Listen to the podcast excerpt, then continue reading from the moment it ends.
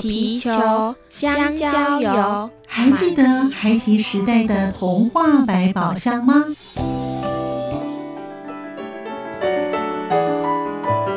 我是桂文雅，世界是一本美丽的书。我是曹俊彦，从小就喜欢画哦画。我的人生哦我是王淑芬。当全世界都在下雨，泥泞不堪，全世界我是王家珍，持续不断，好好的写。我是林世仁，创作儿童文学，让我找到自己生命中的阳光，可以探寻到生命中充满不可思议的兴奋。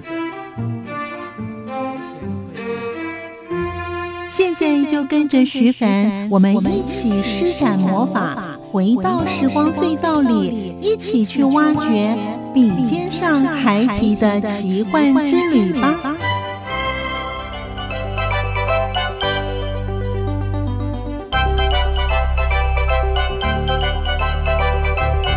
欢迎收听《笔尖上孩提的奇幻之旅》，我是徐凡。在今天节目当中，我们邀访到是。儿童文学作家蔡振雄老师，他将不完美成就完美。老师勇于面对挑战，也创造生命的奇迹。他同时也保持着正面的思维，转化为证明自己、突破自己的动力。在今天，我们就一同来了解他为什么会成为一名教师。同时，他积极的推动阅读。老师也得过许多的大大小小的奖项。老师也在许多的报章、杂志当中撰写以绘本来带动不同的思维与教育的意涵。同时，他也是一位用心关注在孩子身上的老师。我们就今天一同来了解蔡振雄老师，也是一位儿童文学作家的故事。欢迎收听。作家私房我自己只要好好努力啊、哦，我可以有一天改变人家的想法的。声音印象馆单元，还有包括我的翻译语文的这个部分，呃，受肯定、嗯、啊。从那个时候我就开始，我告诉我自己，我是可以的。孩子是需要爸爸妈妈陪伴的，因为我自己没有这样的一个经验，又是一个在学校从事教育的教育人员，我就会对这件事情特别关注。欢迎收听《笔尖上孩提的奇幻之旅》，我是徐凡。在今天节目当中，我们邀访到是儿童文学作家蔡振雄老师。老师呢是辅大外文系毕业之后，到了台东儿文所念硕士，同时他得过了金鹰奖以及新北市特殊优良教师奖，在去年也得到了磐石奖的阅读推手。其实老师呢，他推阅读，还有呢。在小朋友的心力上面，他真的花费了非常多的心思哦。今天呢，我们就非常开心邀访到蔡老师到节目当中，跟我们听众朋友分享他的创作之路。老师您好，啊、呃，徐小姐好，各位听众大家好。那老师能否谈谈你小时候的记忆啊？呃，如果把时间倒回来的话呢，在你小时候的比较记忆深刻的故事当中，会不会跟你日后有创作是也有关系的呢？应该这样说啦，如果要比较直接的关系，就是因为我自己呃，就是我的肢体上不方便，所以呢，小时候呃跟一般孩子一样要上下学，是那上下学一样就是来来去去要走路，在那个时代没有像现在可能教育那么的好，嗯、那时候的孩子呢，呃，或许直接呃比较可爱吧，讲好听叫可爱啦，讲不好听的话，呃，看到像我这样的孩子走在路上，其实我是经常会被嘲笑的。然后就会用一些比较不好听的语言，嗯啊啊、呃呃、那种称呼，嗯，呃来喊我，嗯，嗯对，那当然自己在那个时候当然会很生气，很受不了，嗯，但是呢，因为那样，我会告诉我自己，我自己只要好好努力，哦、呃，我可以有一天改变人家的想法的。虽然我的外表、我的肢体不是那么的所谓的健全，我觉得只要努力，我就可以突破别人那一种形象。或者打破那种叫做刻板印象吧。嗯，所以老师其实呢，在不管是推阅读啊，或者是的对于小朋友的在阅读方面的，其实老师写书写的真的非常的多哈。那我们呢，呃，就陆陆续续在请了蔡老师跟我们听众朋友呢一起来分享他的故事啊。那我们刚才前面有提到呢，老师呢本身呢，因为原先是外文系的，所以呢是你在翻译上哦，你翻译的非常的多啊，还有你自己本身的在绘本的创作上面呢，哇，你翻译了一百多册， 真的是很厉害。所以老师对于您自己本身翻译过的，不管是绘本，或者是绘本里面的创作，或者是你自己本身的作品，您个人什么阶段会有什么样的一个成长呢？老师，其实，在创作这条路上，一刚开始不是这样走的啦。对我来讲，呃，因为我大学毕业之后就到出版社工作，那我是一个中英文的编辑，是文字编辑。嗯，那中英文编辑呃，可能会有几个部分，但是基本上都是改别人的稿子。今天即便是有作家，他要出版，递到我们的出版社来，嗯那基本还是要经过我们文字编辑去给他修饰一些文字，甚至有时候要给他意见。嗯嘿，翻译的作品多了一个项目，那就是什么啊？中英对照，看他有没有翻错的地方。啊，对，然后确认完毕没有问题，一样是改稿的事情。对，然后在那个一路上看了作家写的作品，然后也看了别人翻译的东西，于是呢，开始自己会萌生有。哎，我是不是也可以自己来？对，跟作家之间面对面有优点是他的创作过程，我们可以直接去请教他。嗯，这一点很有意思。对，直接请教他，对于一个单单很简单的一个文字编辑来讲，会有很大的提升。哦，原来你是这么想的。那对于翻译也是一样的道理。我一刚开始，接着我走进去的路是先从翻译开始的。我待过一家出版社叫路桥，哦，路对桥，路桥。嗯然后那时候有一次，就是公司要出版一套那童话，嗯嗯，那一套童话有四十五本。这么四十五多，本。然后呢，它是英文的，然后于是呢，哦他就要先从内部的文字编辑来做测试。嗯，好，希望从里面挑选一位能够翻译的人。嗯，嗯于是呢，老板本身就把随便拿了一本其中一本书，然后把它印下来，然后就给里面的五六位编辑啊，你们回去哦翻看看，然后他从里面选出一位。结果我自己很幸运 的，哦我就成为老师呃很那一客套气书的翻译者。哇，对，所以那是我第一步，也因为这样我，我感觉我自己被肯定，不管是英文的能力部分，还有包括我的翻译语文的这个部分，因此而受肯定、啊。从那个时候我就开始，我告诉我自己我是可以的哦啊，然后于是就开始翻译了啊。从那条路上，那因为翻译一旦出版了。它就会有很呃，比如说，因为我们通常会跟其他出版社会有一些交流，啊然后于是他出版社看到，哎哎，我有翻译这样的东西出来了，哈，他也觉得我翻译的不错，于是他们如果也有作品想要翻译，他他可能他也会找你，于哦是至少我成为他们考虑的对象之一。对，啊，所以老师也就是从因为翻译的这条路上呢，开始走向你自己除了翻译之外，开始写作了吗？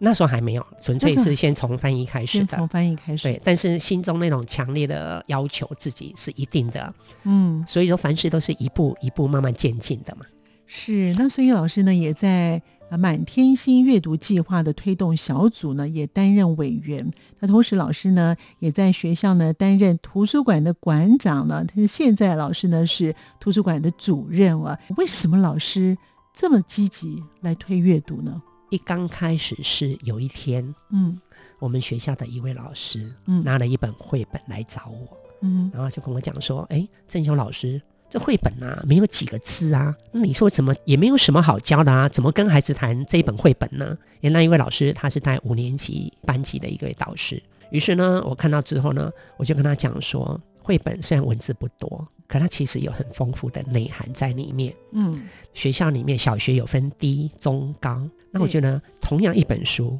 你就会你要面对低、中、高的时候呢，其实你应该有不同层面或者不同的角度去切入的，不是你所想象的，没有几个字，它就没有什么内或者没有什么内涵。嗯于是那一刻开始，我就告诉我自己，我一定要让他知道，用什么方式让他让老师们知道绘本它到底优点在哪里。嗯，如何跟孩子去分享一本绘本，或者从教学的角度上切入对去谈绘本。是对，所以那个时候老师才开始着手呢，真正去研究绘本到底要怎么来教，在学校里面分成低、中、高年级嘛。没有，其实我已经有在留意了，只是说因为被他这么一问，自己心里面呢有一点不服气。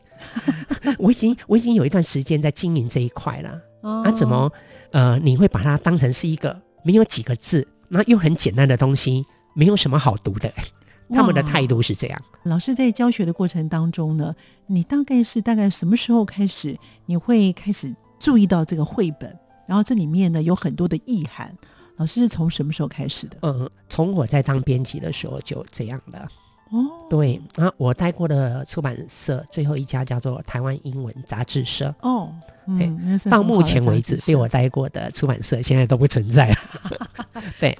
台湾英文杂志社，我记得我那时候去参加考试的时候，因为编辑要应征嘛，嗯对，然后呢，应征的时候呢，他就是每一位应征者，他就丢一本书、一本绘本给你，哦，然后纸张上面的问题是一样的，嗯哼哼，我们拿的绘本是不一样的，然后就 follow 他的每一个问题，嗯哼，然后呢，当场绘本翻完，再去探究里面的故事的内涵。嗯哼。所是以老师那个时候就开始有注意到绘本，对，那时候就已经注意到了，对嗯啊、所以说那时候我们每一次选择一本公司每一次出版书的时候，一次都出版二十本绘本，然后当成是一套，然后那一套书呢是要从可能五六百本书所有的编辑共同去阅读，然后最后或许只剩下一百本。嗯，然后剩下哦一百本里面呢，要再从里面挑二十本。然后这时候呢，公司就会邀请台湾的比较有名的一些儿童插画家来为、嗯我们上插画这样的一个专业课程，让编辑上哦，让编辑上。所以呢哦，在那个时代呢，啊、就是说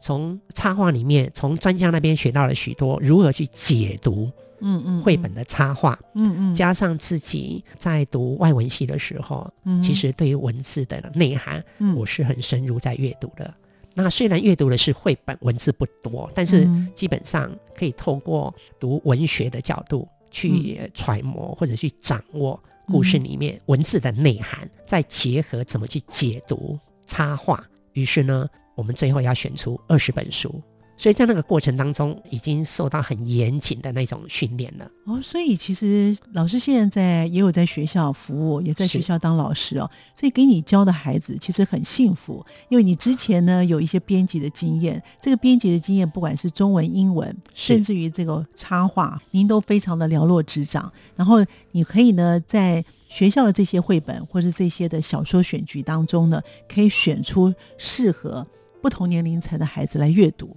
其实我不敢说大话 啦，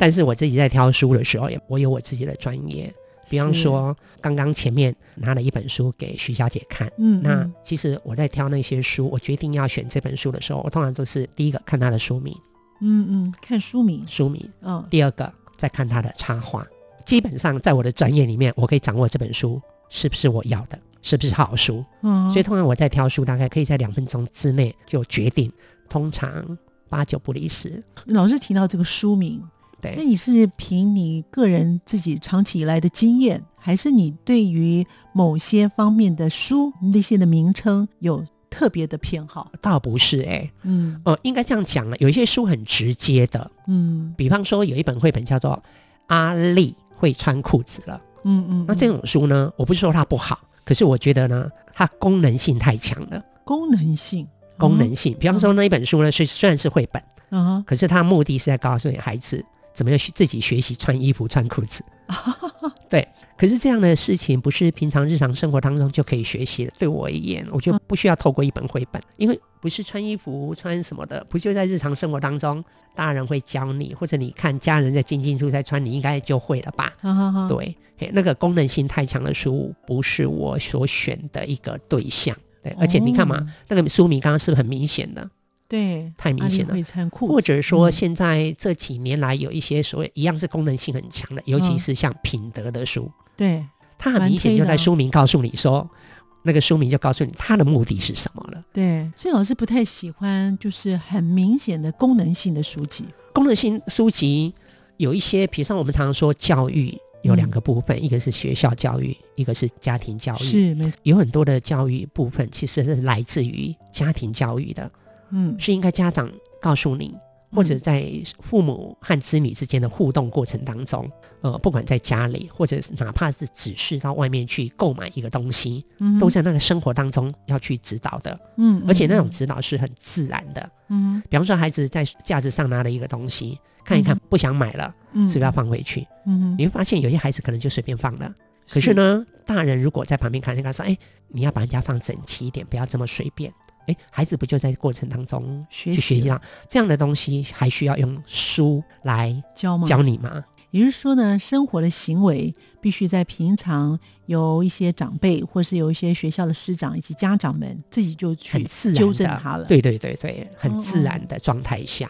嗯嗯，对。可是现在因为有很多的事情，比如说，呃，现在有一些故事不是都制作成有声书吗？对，那我们常说，现在父母亲在带孩子的时候呢，好像就啊，我把书丢给你了，嗯我播给你听了，好了，就不干我的事了，他可能就去忙他的，他们认为那样就够了。孩子应该不是这样带的吧？应该是要陪伴，对，嗯尤其是像我，因为我我自己从小是在教会里面长大的，哦，教会对、嗯哼我自己就会很渴望说，父母亲跟孩子是怎么样，有个互动应该要互动的，嗯孩子是需要爸爸妈妈陪伴的。是，那因为我自己没有这样的一个经验，当我现在是一个大人了。嗯哼，我是又是一个在学校从事教育的教育人员，我就会对这件事情，呃，特别关注，特别关注。嗯当别人孩子没有的时候，我会觉得很遗憾，嗯哼那我会想要帮助他。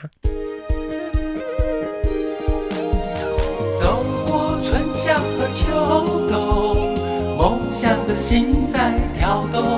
我们拥有同样的阳光，穿越地球天空，让你听见不一样的阳光，向世界的爱转动。欢迎朋友们继续回到《笔尖上孩提的奇幻之旅》。蔡振雄老师经过常年的努力之后，不仅成为一位相当尽职的老师，用心教学、献身教育，更是一个坚强、理想而且永不放弃的活教材。我们继续聆听儿童文学作家蔡振雄老师分享他的故事。可是绘本还有一个很妙的地方，它同时也在告诉你，作者透过文字插画如何去面对，如何去解决这样的问题。所以说，这就是我们常说的学习那种带得走的能力。老师其实有写一本绘本的魔法力量哈，其实绘本其实这些年来呃很多的老师或是有很多的作家都非常的推崇哦。是因为绘本里面呢，它不但是有一些绘画，然后它的文字都不多，可以对让孩子有一些充分的想象力哦。是，但老师其实我们刚才前面有提到，老师非常重视阅读，也就是跟你小的时候，老师小的时候很喜欢看书嘛，在你的学习的过程当中，其实我小时候那时候的生活环境，其实旁边是没有这些东西的。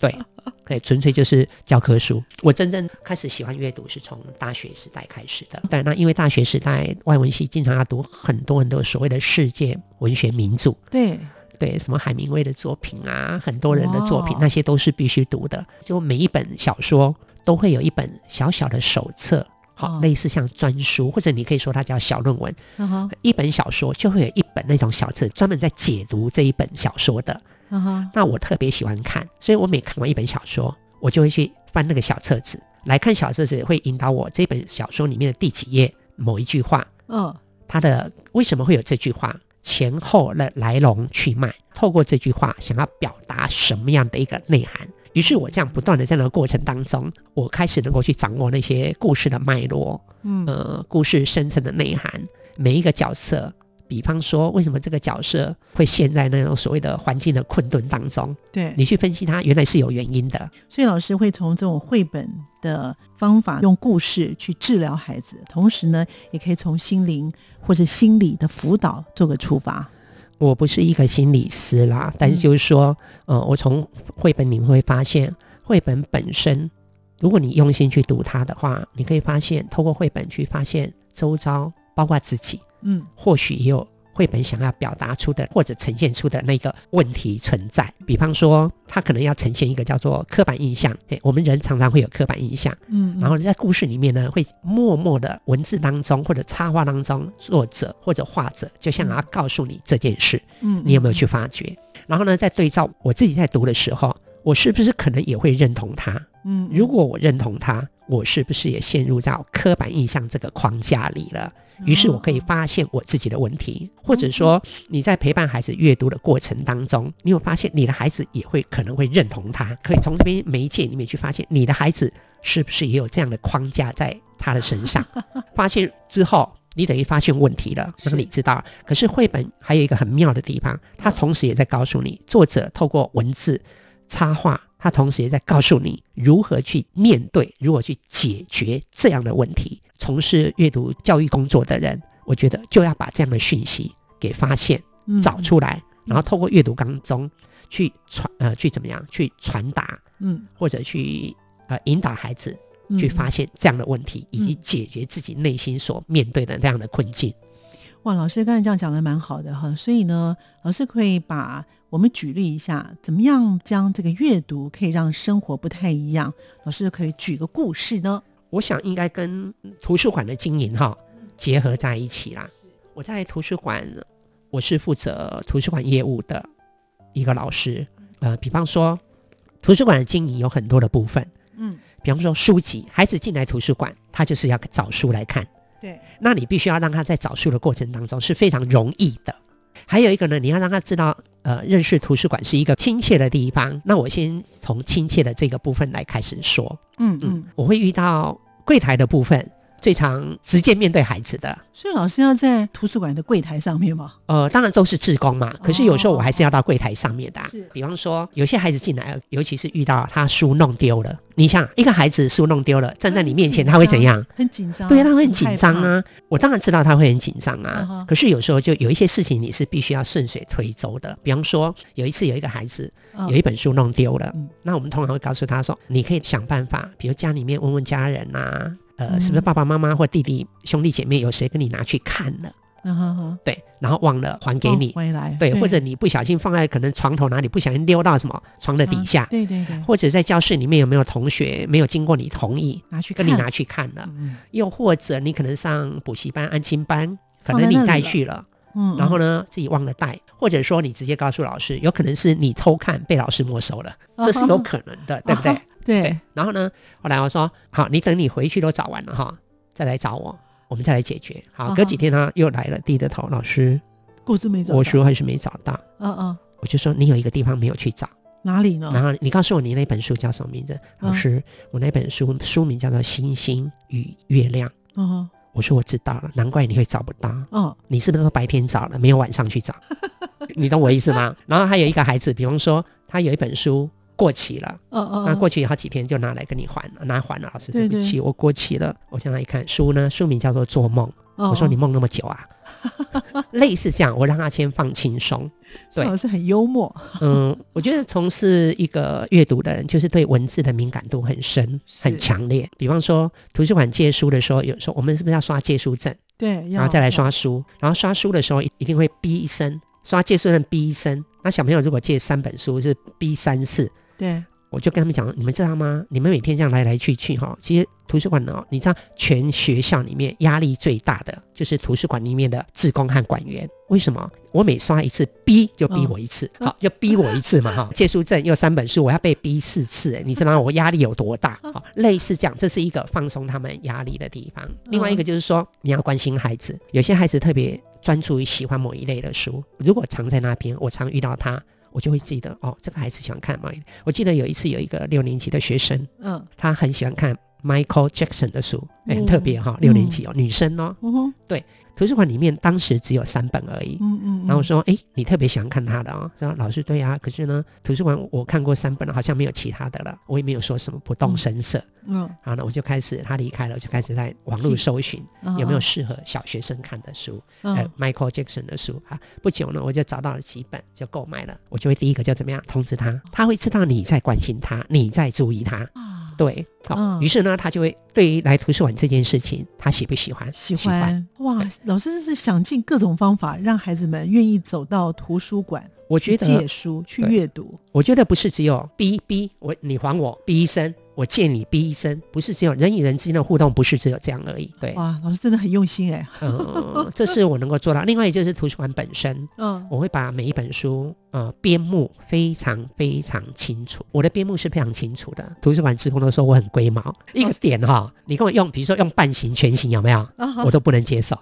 比如说我明明说就是要半形，对不对？你给我打全形 蔡老师就不很行。龟毛，嗯，不是，我觉得应该是做事情的态度嗯嘛。然后当他边牧很清楚的时候，在上架的时候排架就很清楚。我在配合图书馆的利用教育，嗯比如说如如何教他们用电脑去查到一本他想要找你的教书，小孩吗？教小孩，当然。哦，哦哦然后呢，让他知道查一本书，查到每书的那个叫什么书的分类号，嗯嗯嗯嗯，那个分类号就像呃邮差要送信到你家，个上面一定要写地址，你写地址之后，邮差才能够把那个信送到你家。同同样，每一本书有一个地址，那个地址叫做分类号。那如果编目编得很清楚，我放在架上就按照分类号去排列。于是呢，就教导孩子去用电脑查到那个分类号，怎么去查，这就需要有一个图书馆利用教育，好、哦要告诉他们很细。他查到这个号码之后，再告诉他说架子上的分类号是怎么排列的，然后你可以根据这样的排列，很快速的去找到你想要的那本书。哇，所以老对师现在等于是完全活化了，甚至包含老师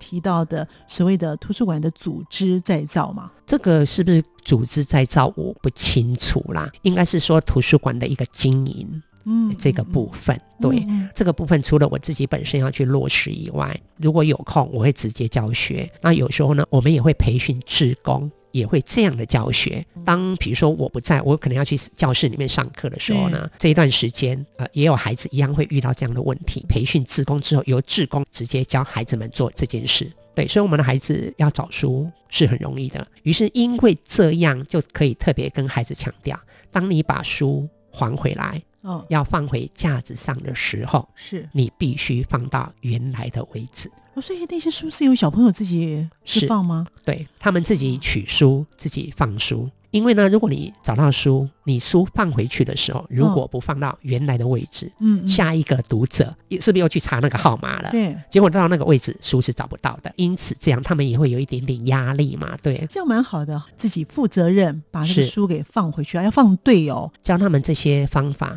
之后，如果他们真的很熟悉，全台湾所有的公立图书馆查书嗯找书的方法是一模一样的。对，没错，即便哦是它没错的软体不同，可是它对方法是一样的。现在在各个的图书馆、市立图书馆或者是各个地区的图书馆，都是用这种方式是来找。没所以错嗯说，这就是我们常说的学习那种带得走的能力，不是只有在学校才可以的。哇，当老师真是不容易啊！ 那老师其实很用心在推阅读哦。那老师个人，您是本身呢看到什么样的影响，不管是对您或是对你的教的这些孩子们，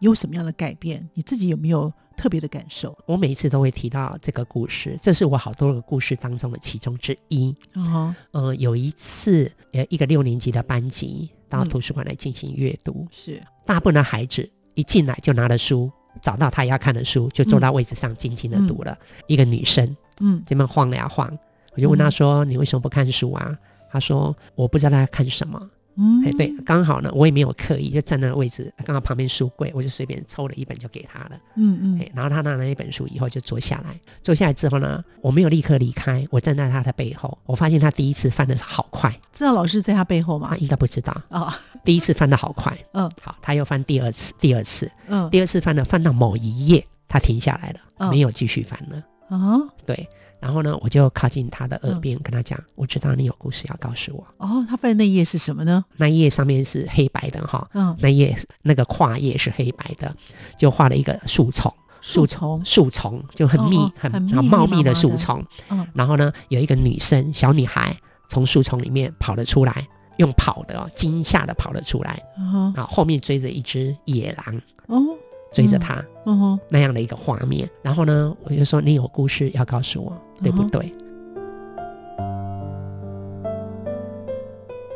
我们先卖个小关子，在下集的节目的内容更加的精彩。儿童文学作家蔡振雄老师真的是一位非常用心以及优秀的老师，他非常关心每个孩子到图书馆来挑选的书籍，他会关注这些孩子到底需要些什么。感谢您的收听，我们下次见。